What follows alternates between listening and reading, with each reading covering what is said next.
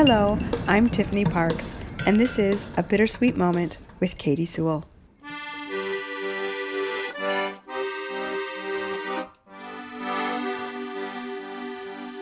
Hello, this is The Bittersweet Life. I'm Katie Sewell, and this is your midweek bittersweet moment. And the most amazing thing happened this week.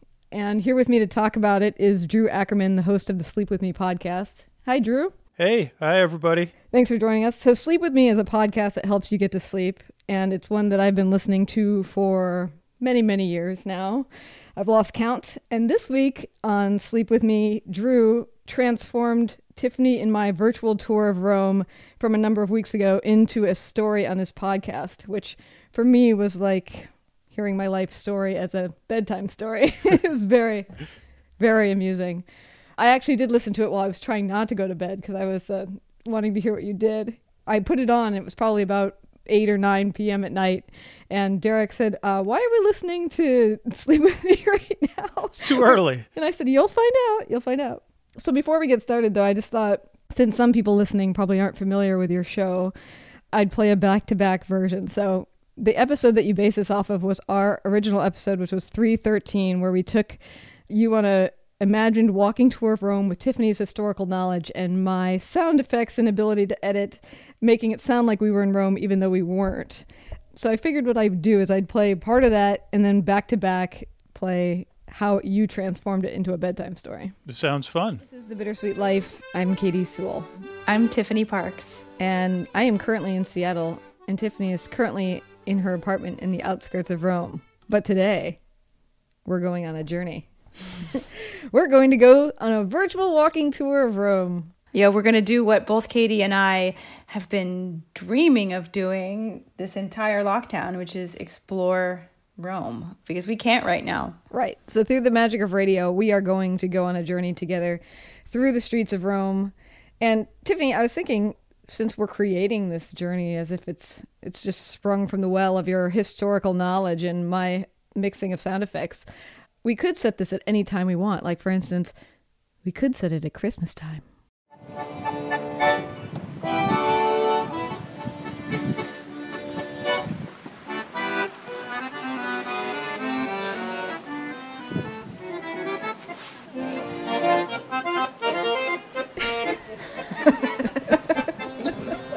Yes, Christmas time is a magical time to be in Rome, but I think we should set it right now in April, because April is such a beautiful time to be in Rome, particularly because of the wisteria, which is one of the most beautiful flowers that you can see around Rome, and they always bloom in April. All right, so should we start in the subway tunnel?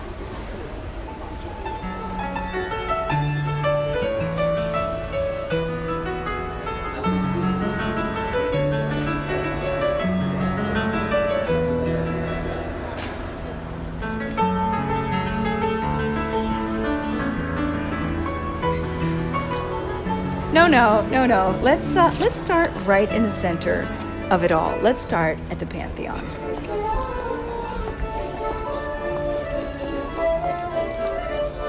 So here we are, right outside the Pantheon. Ah, light crowds, beautiful day. There's nothing really like seeing the Pantheon, especially when you see it for the first time. Whenever I take people on a tour, I always walk around the corner, um, down a side street, and approach the Pantheon around sort of a blind angle, so it just looms in front of you, because it's really quite big, as you can see, Katie, right in front of you. Yes. And I'm Katie. I'm in Seattle. Tiffany is currently in her apartment on the outskirts of Rome, but today we're going on a journey. We're going to go on a virtual walking tour of Rome. That's right, Katie. We're going to go. Uh, we've both been thinking about this a lot, doing this uh, over this past uh, few months, uh, which is to explore Rome, because we can't do it together right now. That's right, Tiffany. So through the magic of radio, we're going to go on a journey together through the streets of Rome. And Tiffany, I was thinking, since we're creating this journey as if it just is sprung from the well of your historical knowledge and my mixing of sound effects, we could set it at any time you want. Uh, For instance, we could set it at Christmas time with the beautiful music and sounds of Rome and the holidays.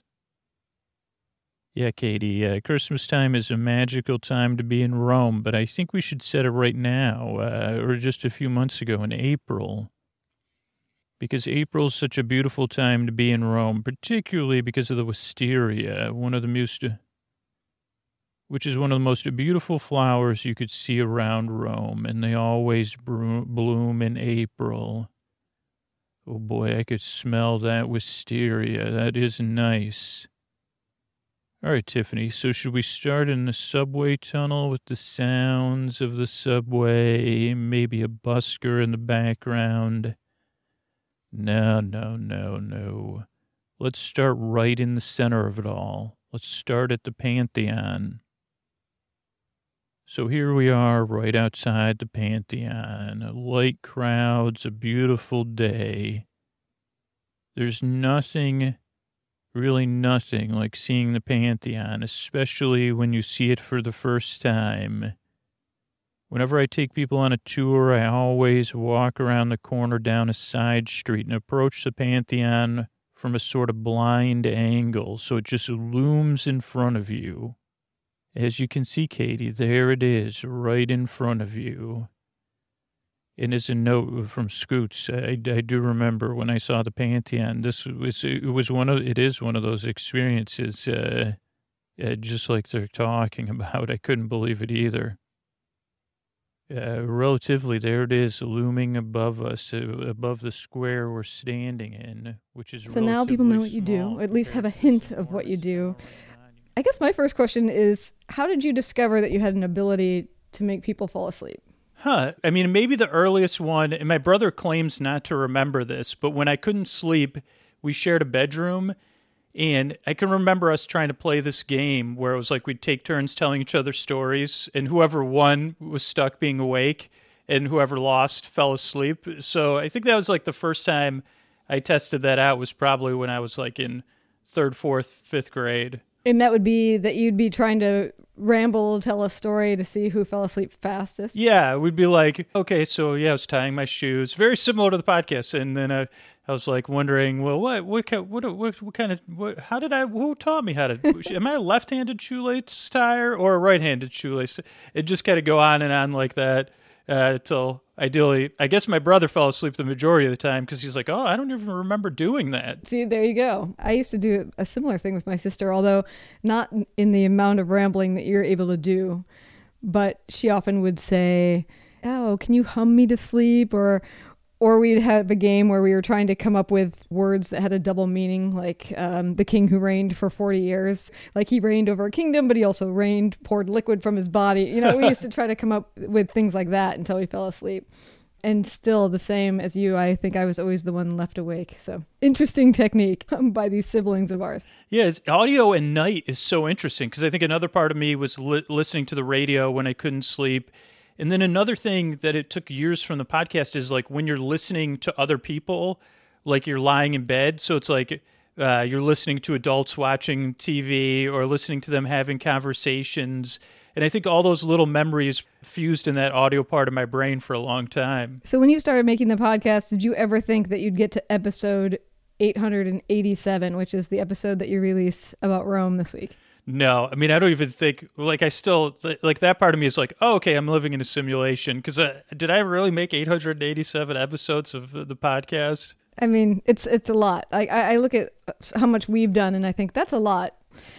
So you have a persona that you deliver all this from called Dearest Scooter or Scoots. Where does the persona come from?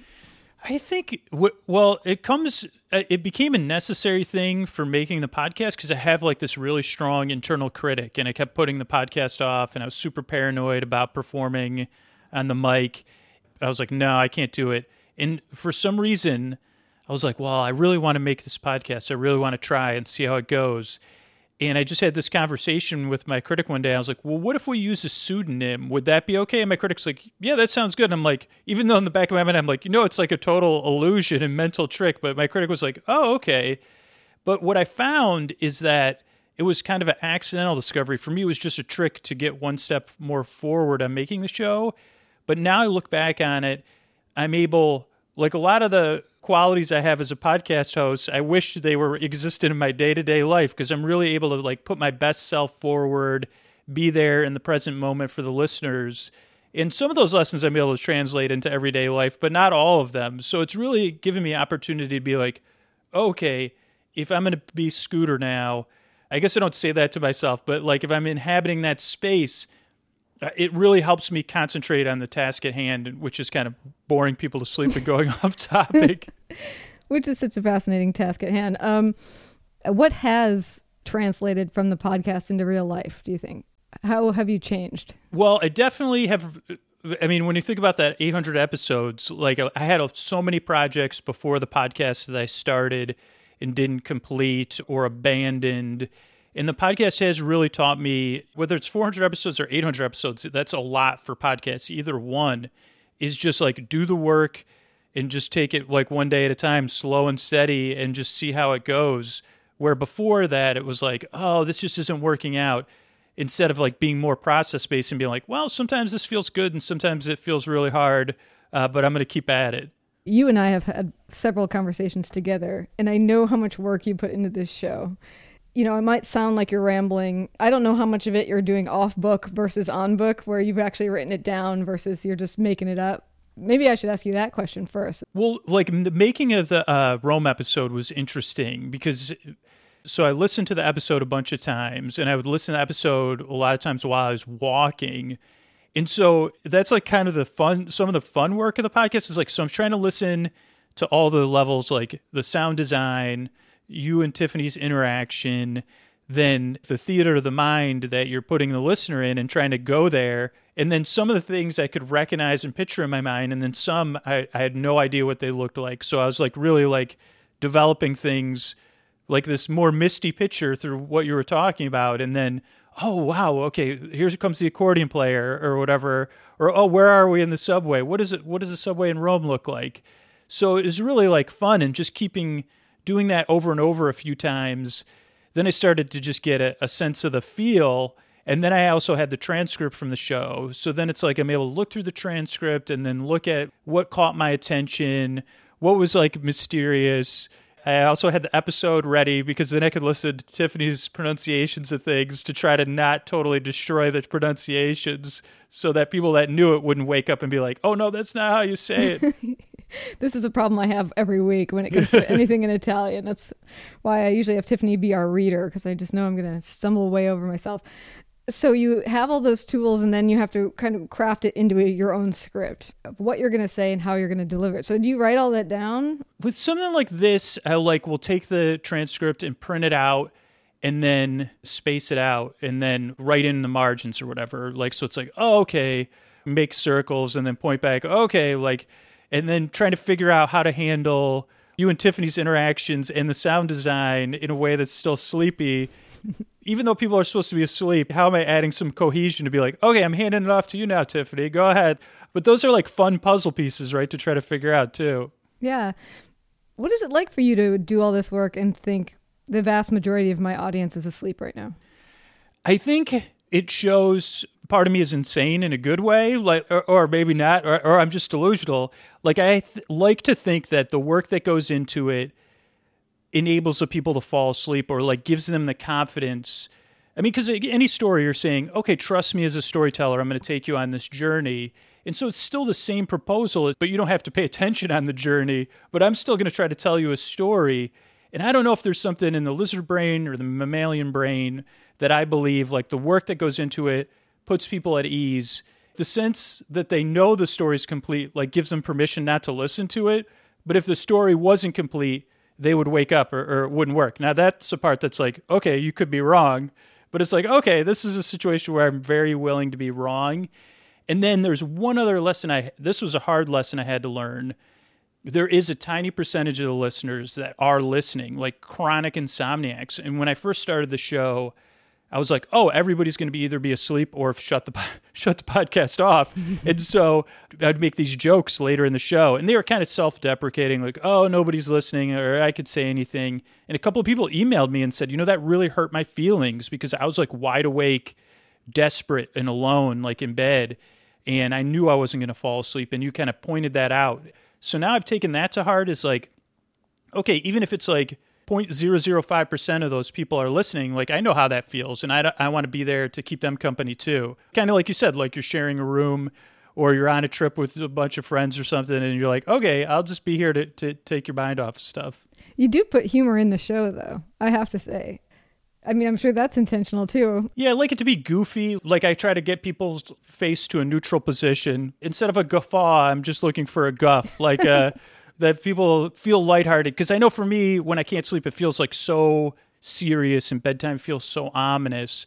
So I wanted the show to be like so goofy and silly that it's like, oh, okay, this is a serious issue that this person doesn't treat in a serious manner. I mean, the things that I think that you bring to the table are exactly this, a kindness and a generosity and a sense of humor.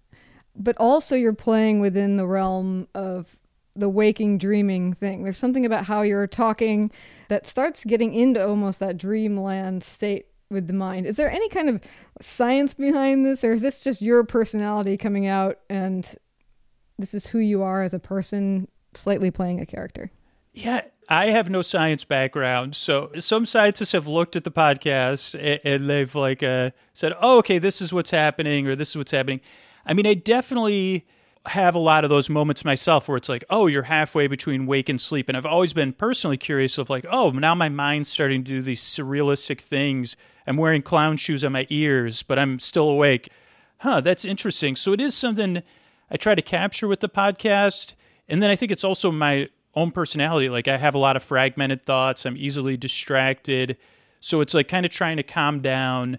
Even in the Rome episode, it's like I'm having that extra layer of your theater of the mind that you're creating, create something extra sleepy because it's like, oh, I'm not looking at the the statue. I'm looking at how you're describing the statue and then how my mind is formulating that picture. And then I'm trying to describe that as, so it's like having an extra layer usually helps it too of like, it makes it even more confusing in a positive way, I guess. I found out about your podcast by hearing you interviewed by somebody else. And I remember you asking the host of that show a question, which was, do you think that the show will still work for me now that you've met me? Yeah. And I don't remember what she said, probably because she didn't know. But do you have a sense of that too, that how important it is that you are unknown? I think it's a, such a personal thing. And I, I guess so I've been doing the show long enough that I've seen it go every direction. Like I think like for a long time I wanted to be a disembodied voice, but then I like wanted to connect with the listeners. And then it was like, oh, should I give everybody the choice? But then it's like with the internet, that's kind of impossible. And so now I've seen like some people, yeah, they see it and they're like, oh, I thought you were like Jerry Garcia. And so like it shattered it. Or I thought you like looked like this. And I mean, I've had that experience as someone that consumes a lot of audio. Like I still, I don't even think I know what Barbara Budd looks like. And I feel like I've listened to her voice. I can hear it in my ear for some reason, like her voice. She's a Canadian journalist broadcaster. Like it just pops in my head. So I don't know what would happen if I saw like Barbara Budd or met Barbara Budd. But um, yeah, but then other people, they'll like see me and they'll change their relationship with the podcast and then they'll come back to it. Or people that know me personally will be like, oh, I can't listen to the podcast because I know you too well. But then they'll have a time of crisis and they'll be like, you know what? I started listening to your show and it actually helped. Uh, so then there's people that come in and out. Yeah, it's a tricky thing, accepting you just can't control like how people consume. You want to control everything when you make audio or anything, but then you end up like, oh, this is so little of this is under my control after I make it that uh, it can be humbling. Since I don't very, I very rarely interview podcasters, other podcasters, do you think that because you are a longtime podcaster, you experience other podcasts differently? Yeah, I think so. I mean, one thing I notice is like, I definitely am not super critical. I think with podcasts, the nice thing is, there's so many of them and it's not radio where it's a forced listen that you can check it out and be like, okay, I like how this hits my ears or I, I like this person or I want to hear what they're having to say. Or you could just turn it off and be like, yeah, I don't like how this sounds or I, I don't know, this person's coming on too strong. But then you, there's so many little choices you can notice and there's so many more opportunities for imperfection in a good way compared to radio that, that just because of the limited bandwidth and then the limited number of radio sta- radio companies in the U S like our opportunities that uh, there's so many hidden gems and then there's so many people that you like hear talent or you hear like a really cool voice and you're like, oh, I wonder this show, maybe this is, they're going to do another show five years from now that'll capitalize on this. I love listening to it. I mean, I guess it's affected my time most of all. It's like, I wish I had more time to listen to podcasts. Yeah, it's, for me, it's like an ebb and flow. Sometimes I feel like there's a lot of things out that I'm really interested in. And then it's hard when we're as long time producers as you and I are. You do know that sometimes people are like, well, I did that for three years. Yeah. That was fun. I got to hang out with Drew for three years and, and I'm good, you know, or like same with Katie and Tiffany. I, I was with them in Rome, but now that they're not in Rome anymore, I just, yeah, no, you know, now that Katie's not there, I'm not really that interested anymore. And, and that's just the way it is, because I know that I'm like that too. I'll, I'll be obsessed with the show for a while. And then one day I'll think, I don't want to listen to these people anymore. Yeah. I think that's interesting. Like for two reasons. One is like, then if, if you're able to keep going, can people find their way back to it? And then the other thing that's painful, but a reality is like that for most people, their first time listening to the show is when it was the best. And then after that, it'll never be as good again. If they like the show, they're like, oh, that was a magical moment when it was like, oh, wow, I really loved that stage of the show. And then the show changes even a little bit. And they're like, oh, it just doesn't, it's just, a, well, you did fall in love with the show at some point. So at least I was doing something right. Like, I remember talking to somebody and they told me the same thing. And I was like, holy cow. And they're like, just so you know, like that's happens to everybody, bands, artists. It's like, oh, wow. Like, that's so interesting. That's like when you discover something, there's this magical quality that really can't be replicated. Unfortunately, you can't replicate it week after week after week. Yeah. Yeah. Well, and of course, it's always so hard to spread the word. So I appreciate you taking on one of our episodes to try to share us with your audience. And I hope that the people listening today will also check out Sleep With Me, to check out this virtual tour. Listen to them back to back. I found it hilarious. Yeah, you get to go. I mean, talk about an opportunity for travel right now. You get to go to ro- two versions of the same Rome. Two versions, one for the day, one for the night. Yeah. yeah. So it's episode eight eighty-seven. Virtual Tour of Rome on the Sleep With Me podcast. Thanks so much for coming on. Thanks so much for uh, letting me uh, take the journey to Rome with both of you. Thanks. Come again. Uh, and until next time, this is The Bittersweet Life. I'm Katie Sewell.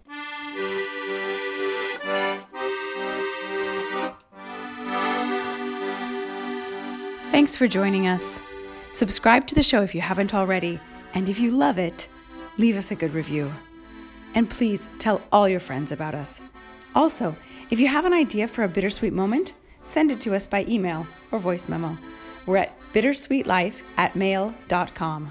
Or you can just find us at the contact page at the bittersweet life dot net. Or on all the social medias, just search for The Bittersweet Life.